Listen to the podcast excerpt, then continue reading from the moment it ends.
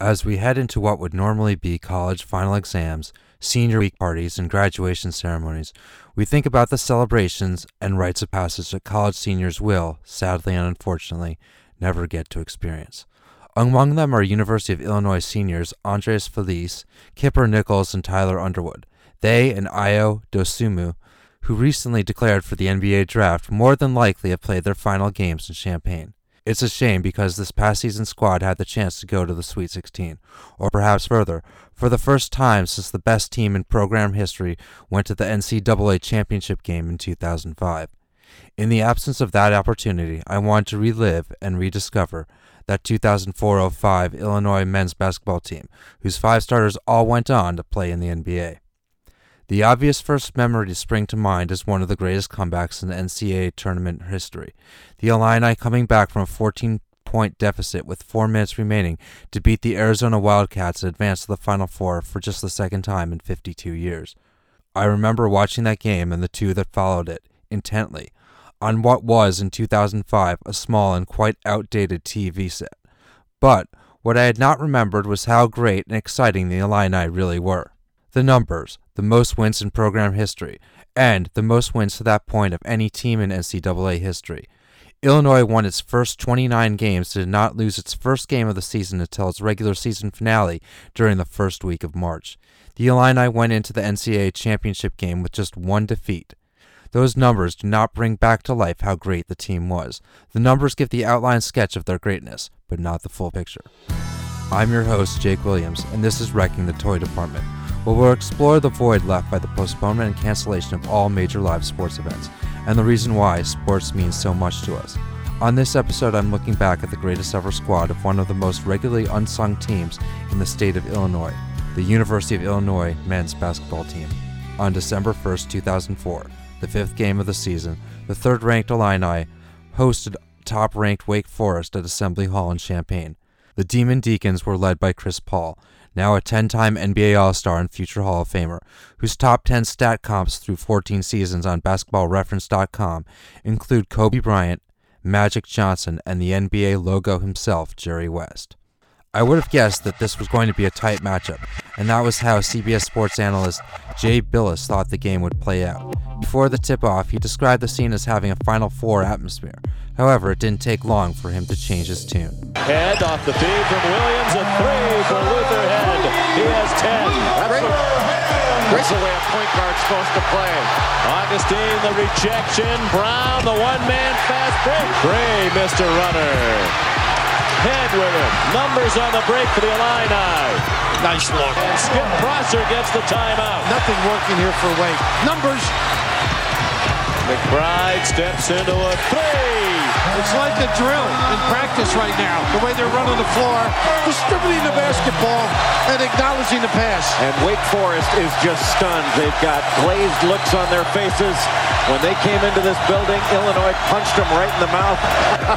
Those highlights courtesy of CBS Sports. The Illini faithful were screaming in unison on December 1st, we're number one. And they were right.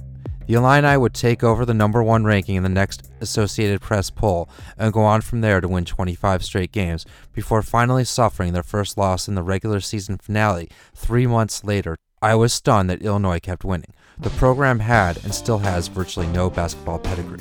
When I was in middle school, some of my favorite college players of all time, Nick Anderson, Kendall Gill, Kenny Battle, and Marcus Liberty, led the 1989 Illini squad to the Final Four for the first time since 1952. For the next 11 years, the team never got past the second round of the NCAA tournament.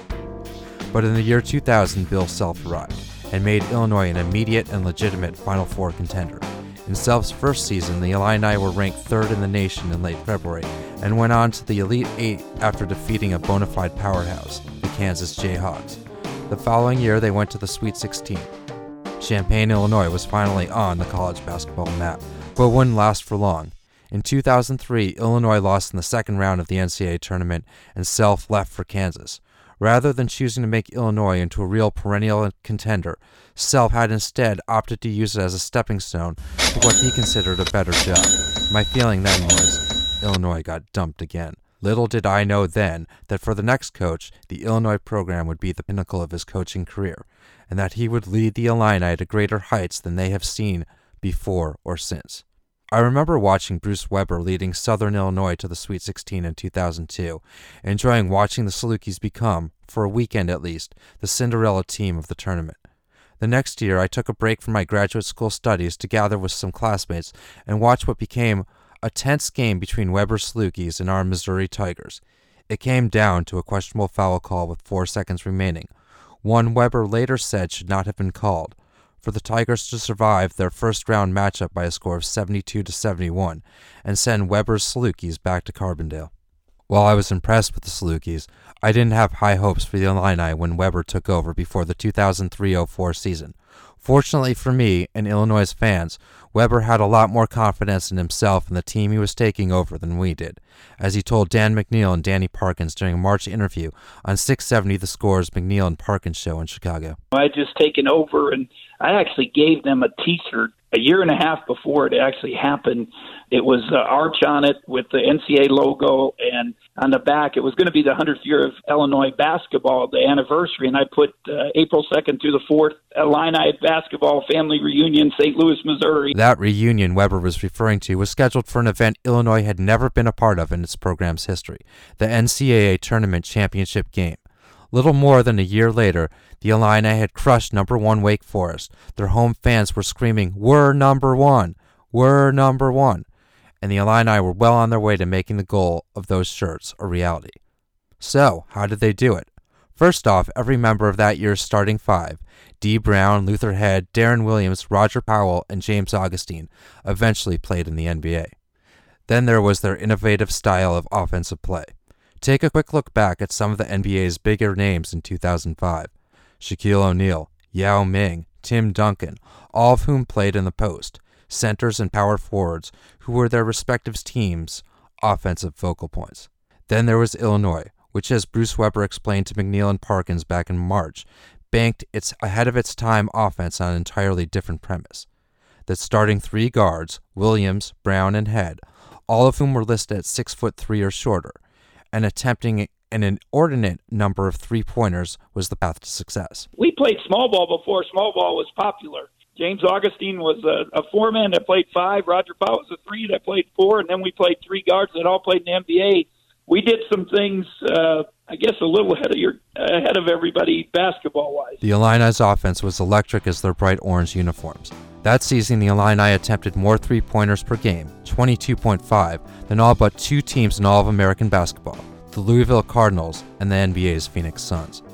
Luther Head set a program record that still stands with 116 made three pointers, a number that at the time was just three shy of the Big Ten single season record. Illinois would go on to set what was then an NCAA tournament record with 16 made three pointers in their Elite Eight win over Arizona. Former Chicago Sun-Times sports reporter Herb Gould would later write that the Illini became such a phenomenon that the paper covered them like a pro team.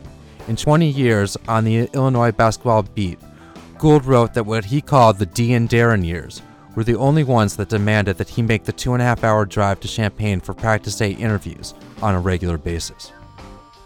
The Illini made everything cool, even the color of their uniforms a fluorescent orange normally reserved for traffic cones and hunting vests. But there it was, D. Brown in his bright orange number 11 jersey, thumbs hooked inside his jersey to show off the word Illinois stitched into the chest, on the cover of the March 7, 2005 edition of Sports Illustrated. The photo was shot after a sequence during a February 8th win over Michigan, in which Brown turned three straight steals into baskets during a single minute long sequence. After what seemed like a small speed bump, the regular season finale lost to Ohio State, Illinois rolled into the Big Ten tournament as the odds on favorite to win the title and earn the overall number one seed in the NCAA tournament. Illinois was flying high as they headed into their quarterfinal matchup against Northwestern. However, about an hour before the game, Bruce Weber's mother was picking up her ticket for the game when she began feeling chest pains. She was rushed to the hospital to undergo surgery to repair a ruptured aorta. Very sadly, the 81 year old Dawn Weber did not make it. Bruce Weber did not know of her condition until after the game. Speaking to the media then, he said his mom told his siblings not to tell him before the game because, quote, My mom wanted me to coach, unquote. Weber went on to say that he would coach his team in the tournament semifinals the following day. The Illini strapped on small black Velcro bands to their jerseys as a tribute to their coach's mother as they took the floor for their next game, a semifinal matchup against Minnesota. Cheering fans held up signs of support for Weber as the Illini took a 14 point lead late in the second half. Though the Golden Gophers cut the lead to just two with 5.58 remaining, Illinois hung on to win by eight. Weber said he never second guessed the decision, telling reporters after the win, There have been a lot of tears since 6 o'clock yesterday tears for good things, of all the time we had together. She was a great mom. At the same time, it is emotional. You get a little bit of a knot in your stomach. Basketball is a very important part of our lives. She loved it. My late dad loved it. We thought it would be the best thing to do. Illinois claimed the Big Ten tournament title with a 54 43 win over Wisconsin and were selected as the number one overall seed in the NCAA tournament. Three double digit wins later, Illinois was into the Elite Eight for the first time since 1989 and facing off against the three seed Arizona Wildcats, whose starting five included four future NBA players in Hassan Adams, Channing Frye, Salim Stoudemire, and Mustafa Shakur. Their game was about as wild as a March Madness can possibly get. It blew me away how good that Arizona squad was. Until that Elite Eight game, Illinois had just four games all season, through 36 to that point, that were decided by fewer than 10 points. A single one point loss and three other games the Illini won by single digits. Illinois jumped out to an early lead, but Arizona kept the game close. Through the first 30 or so minutes, neither team appeared to have an advantage. Then, suddenly, Illinois couldn't hit a shot. The three pointers they'd been hitting all season, and for a good portion of the game, were missing their mark. Their quick hands were a split second late on defense, and the game started slipping away. Even rewatching it recently and knowing that Illinois would come back, I just didn't see how that was going to happen. 15 years later, it still looked to me like the Wildcats were going to run away with it. Arizona has exploded into a 15 point lead, only four minutes to go. Deron Williams gets three out of that 15 point lead. Illinois has relied way too much on the three in this game. Half of the Illini shots have been behind the arc. 26 of their 52 shots have been threes. That is not a balanced offense. Luther heads another three, and he hits this one. Less than three minutes left. Desperation time for these Illinois fans who certainly are the partisan crowd here at Rosemont. Head can't hit that one.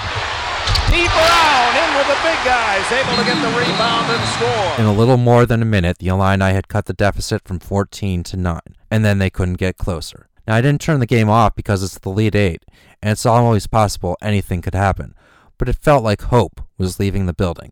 In my memory, the comeback was a steady cutting of the deficit as Illinois kept the pressure on Arizona, but that was not at all how it played out.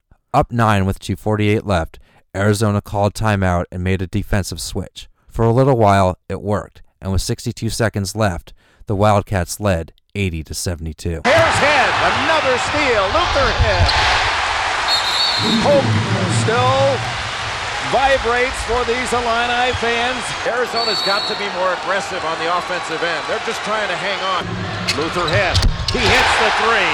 And what a game by Luther Head. Oh, they don't call the foul, and D. Brown gets two. Oh, my. 45 seconds left. A three-point game. What a comeback. The Illini showing the heart of a champion. Williams could tie it with a three. He does! Tied at 80, 38 seconds to go. The final seconds to decide the team that advances to the Final Four. Illinois up 15 points in the last four minutes. Even though I knew what was going to happen, I was stunned that the Illini needed just 24 seconds to erase that eight point deficit. I thought it took the whole four minutes for Illinois to come back, that they managed to tie the game at the end of regulation. Instead, the game was tied at 80 with 31 seconds left. The Wildcats would still have one last shot to win. Now, I don't know what play Arizona coach Lute Olson drew up during the timeout before this possession, but there is no way the play the Wildcats actually ran is what their coach called. They wasted 20 seconds just getting into their offensive set, yet still somehow had three separate chances to knock down the game winner. McClellan, the freshman, way off the mark. Tried to throw the ball to Williams. Stoudemire, no foul. Adams counts as it goes. It's short. We go to overtime. It'll be interesting to see if Arizona can snap out of it because they had this game won. All they had to do was be strong with the ball, step to the line, and hit their free throws. And they were off to St. Louis. To Williams for three. He tied it. He gives Illinois the lead. Beautiful pass by Stoudemire, and Frye jams it down. Arizona back in front by one. Powell is free. Oh, and rattled around. That kissed every part of the rim. Illinois in front, 85-84. Overtime, 3.02 left. Williams, he has gone for the three, and he hits again. The Illini by four. Two minutes to go. Luther Head. Oh, my. Overtime was nerve-wracking for me as well because the Illini led by six. 90 to 84 with a minute 40 left, but from there they did not score another point. Like the end of regulation, Arizona would have another shot at a game winning basket as time ran down. For me, the only similar game viewing experience to this roller coaster ride was Game 7 of the 2016 World Series. With 11.8 seconds left, Arizona inbounded the ball at half court with a chance to bounce the Illini from the tournament and head to the Final Four for the second time in five years. Ten seconds. Shakur. Eight seconds. Adams with three. He's got to hurry. Finally forced to shoot. And the ball game is over. Illinois in overtime advances to the Final Four. Those highlights courtesy of CBS Sports. With the win, Illinois had made Bruce Weber's 18 month old proclamation come true. They were headed to the Final Four for just the second time since 1952. Now, the road to the first national championship game in program history would go through Louisville. The Cardinals, led by presumptive Hall of Fame coach Rick Pitino, had throttled number 25 Georgia Tech and number 8 Washington before surviving its own Elite 8 overtime matchup against West Virginia. To do so, Louisville had to overcome a 20 point second half deficit. After the game, Pitino, whose team trailed by 13 at halftime, admitted to reporters that he'd lied to his squad when he told them prior to the second half that he was certain they could defeat the Mountaineers. But they did, and reached the Final Four for the first time since 1986. The first half ended with Illinois leading 31 to 28. Try as they might through the first seven and a half minutes of the second half, Illinois couldn't shake the Cardinals. The Illini led 45 44 when Luther Head started to find his range from behind the arc, hitting on his first four attempts of the second half, and propelling the Illini on a 19 7 run on to a 64 51 lead with 4.25 remaining. Head, three point shot. How about that one? Another three, and Luther Head delivers again. Luther, he's hot, and he hits again for the third time in the half. Rick Pitino's got to get out of the zone. He's got to go man to man. This Illinois team really is a smart ball club. Luther Head, and for the fourth time in this half, and the final 25 seconds, and Illinois is going to have an experience the school has never experienced in 100 years of basketball. They are going to be playing in the championship game. Those highlights courtesy of CBS Sports. Luther had caught fire and we couldn't get back in the game, Louisville's Ellis Myles told reporters. In a New York Times story the day after Illinois' Final Four win, Joe Drape wrote that Bruce Weber had seen the joy start leaking out of his team, culminating with the Illini struggling to overcome Arizona. So on the way from Champaign to St. Louis to play in the Final Four, Weber had his team make a pit stop along the way to go bowling. The outing served its purpose as a release valve, and as Drape wrote, quote, the Illini played with an exuberance that had been missing, and the Cardinals looked like the wrong team on the playground. Unquote. It's hard to believe the victory that sent Illinois to its first ever title game was anticlimactic, but after the whirlwind of a comeback against Arizona in the Elite Eight, that win over Louisville had faded from my memory.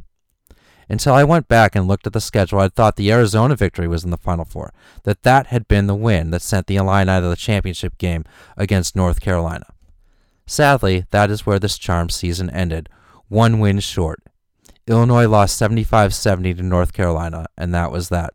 It seemed going in that Illinois was going to win, that the dream season would end with the crown, but it did not. However, the loss can never mar the brilliance of that team and that season. Fifteen years later, Chicago Sports Radio celebrated the anniversary of the spectacular comeback win over Arizona. It is Bruce Weber, long since fired into camp to Kansas State, whom we will remember, along with the triple threat at guard, D. Brown, Luther Head, and Deron Williams, because they gave us the gift of the greatest basketball season the University of Illinois has ever had. And we got to go along for the ride, the 29 straight wins to open the season, the sadness and celebration following Dawn Weber's death, and the brilliant run through the NCAA tournament, including an historic win over Arizona in the Elite Eight and a 15 point victory over Louisville in the Final Four. And, as well, the disappointment that things did not end as we had hoped when North Carolina won the final game of the season on April 4th. It's perhaps ironic that in 2005, unlike all other years, the biggest sports story of the day in Chicago was not Major League Baseball's opening day, but instead the NCAA title game. However, in retrospect, it seems entirely appropriate that the final game of one of the greatest seasons in one of the state of Illinois' most unsung teams fell on the same day. The most underappreciated team in professional sports history began its march toward its first World Series title in 88 years. This is where we'll pick up on the next episode of Wrecking the Toy Department, my story of the 2005 Chicago White Sox, the second team in the second city. Until then, thank you for listening.